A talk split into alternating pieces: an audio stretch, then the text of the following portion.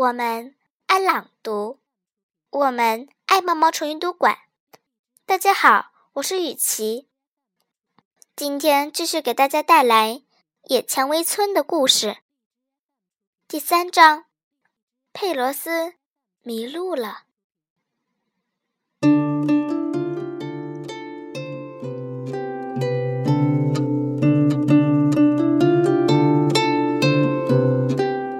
老鼠们祖祖辈辈都生活在野蔷薇村的树洞里。你要是碰巧走进那儿的话，或许会看见从一个小小的烟囱里冒出的一缕青烟，甚至会看见一段深藏在树洞里的陡峭的楼梯。野蔷薇村的老鼠们过着忙碌而充实的日子。他们到树丛和田野里采摘香草、水果和坚果，做出美味的果酱、泡菜和蜜饯。这些食物储藏在树桩仓库，由埃博先生负责看管。埃博太太是个厨艺高手，从他们住的野苹果树屋里，时常飘出烤制蛋糕和面包的香味儿。老鼠们最喜欢在老橡树王宫举行聚会。伍德大公夫人和他们的小女儿佩罗斯住在那里。佩罗斯最好的朋友弗雷德住在村头一棵角树里。弗雷德和他的哥哥蒂斯尔喜欢捉弄他们的妹妹克拉薇和凯蒂恩。这仅仅是住在村里的几只老鼠。翻开这本书，去看看他们的亲戚和朋友吧。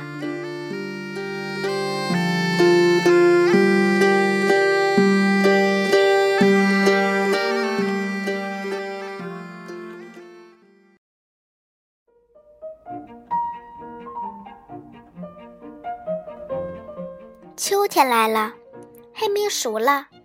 坚果也可以采摘了。每天早晨，野蔷薇村的老鼠们到田野里采集坚果、浆果和草根，然后存放到树桩仓库里，为即将到来的冬天做准备。这天早上，伍德大公和女儿佩罗斯一起走出家门，沿着黑玫瑰木丛向前走。他用手杖勾住桶顶的树枝，把上面的黑莓拉下来。佩罗斯跟在后面，把黑莓拾到篮子里。他们的篮子快装满时，布瑞特夫人来了。我到处找你，他对伍德大公说：“我的身体告诉我，马上要变天了。我们必须在下雨之前完成采摘。”伍德大公让佩罗斯先回王宫去，然后他急匆匆赶到树桩仓库，找埃博先生安排采摘的事情。没过多久，老鼠们推着手推车，匆匆赶到田野里，采摘最后一批坚果和浆果。大公和大公夫人正准备去摘蘑菇，突然。大公夫人惊叫一声：“佩罗斯到哪儿去了？哪儿都找不到佩罗斯。有人见到佩罗斯了吗？”大公大声喊道：“他没来这里。”在黑莓丛中采浆果的老鼠们回答：“我们没见过他。”山楂树上的老鼠们回答。小老鼠们跑去艾博太太家碰碰运气。您见过佩罗斯吗？弗雷德问。我们找不到他了。艾博太太摇摇头，她脱掉围裙，也跟着出去寻找。艾博先生向树桩仓库附近的灌木丛里跑去。佩罗斯。你在哪儿？他呼喊着佩鲁斯你在哪儿？玉米地里传来回音。大公和大公夫人找遍了王宫的每个角落。树桩仓库也被找了个遍。哪儿都找不到佩罗斯。哦，天哪！大公夫人说：“他能去哪里呢？我们该怎么办？”而这时，佩罗斯正在玉米地里散步呢，一点儿也没有想到大人们会着急担心。上午，他采采野花，看看蓝天；中午，他吃了些黑莓，晒着太阳，打了个盹儿。醒来后，他发现地沟里有一群老鼠在采集种子，他刚要去帮忙，忽然发现高高的玉米杆上有一个小小的圆房子，不知道是谁住在里面。佩罗斯爬到窗口，看到两对明亮的眼睛正朝他看过来。我们正要喝茶。一只老鼠说：“你要不要也来喝一杯？”佩罗斯从小小的前门走进去，里面非常温馨舒适。两只上了年纪的老鼠住在这里，他们是收割工人。他们拉着佩罗斯坐下，拿给他一块蛋糕，又把他们家的相册递给他看。看过他们所有的宝贝后，佩罗斯礼貌地表示感谢，又爬下去回到了地面。佩罗斯想找些羽毛，在灌木丛中，他发现竟然藏着一个洞穴，不知道是不是有人住在里面。他自言自语地说着，走进了洞穴。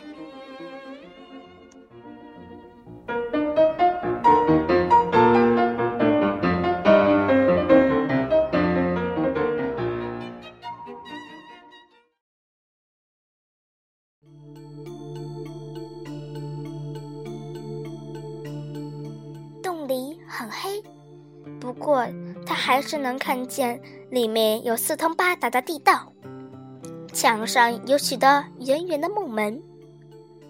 我可不喜欢这里。佩罗斯打了个冷颤。我要回家，可是通道太多了，相互交错，他不知道哪条是来时的路了。最后，佩罗斯发现了一点亮光，就朝那里跑去。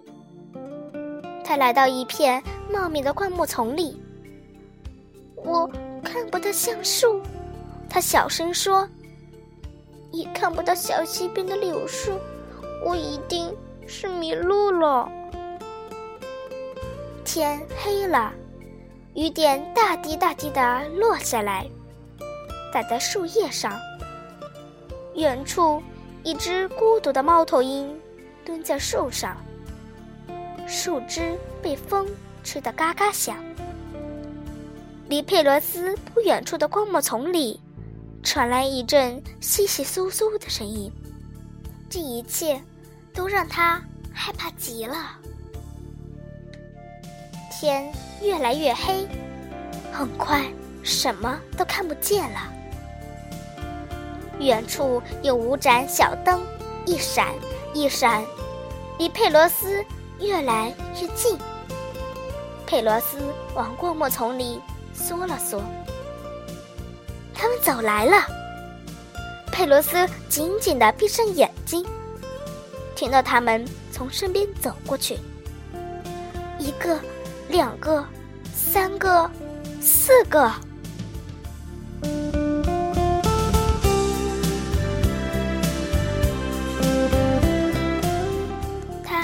有勇气，睁开眼睛，想看一看从他眼前经过的第五个身影。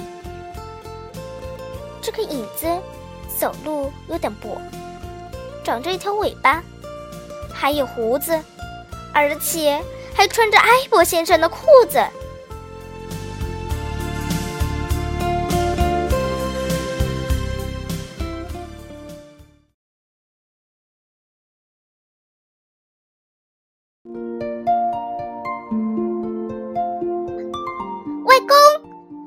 佩罗斯兴奋地尖叫起来。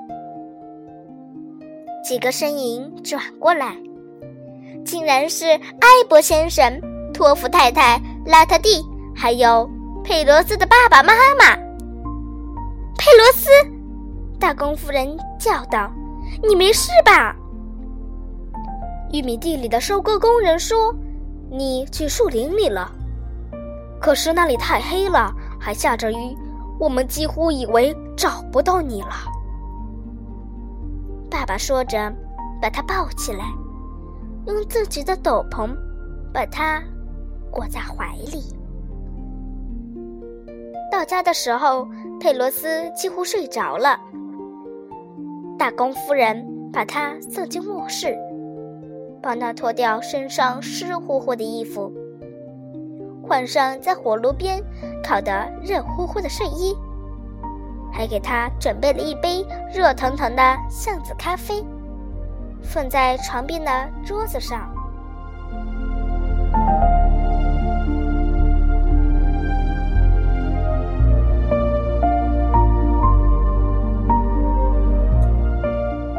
我再也不自己到田野里去了。佩德斯轻声嘟囔着，他困得眼睛都睁不开了。妈妈吻了他一下，给他放平了枕头。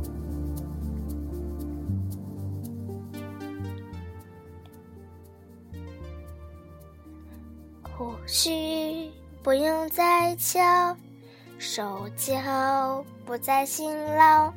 馅饼、不定都已准备好，夜里还有美梦环绕。一觉睡醒，太阳照。他轻轻地唱着，帮佩罗斯掖好了被角。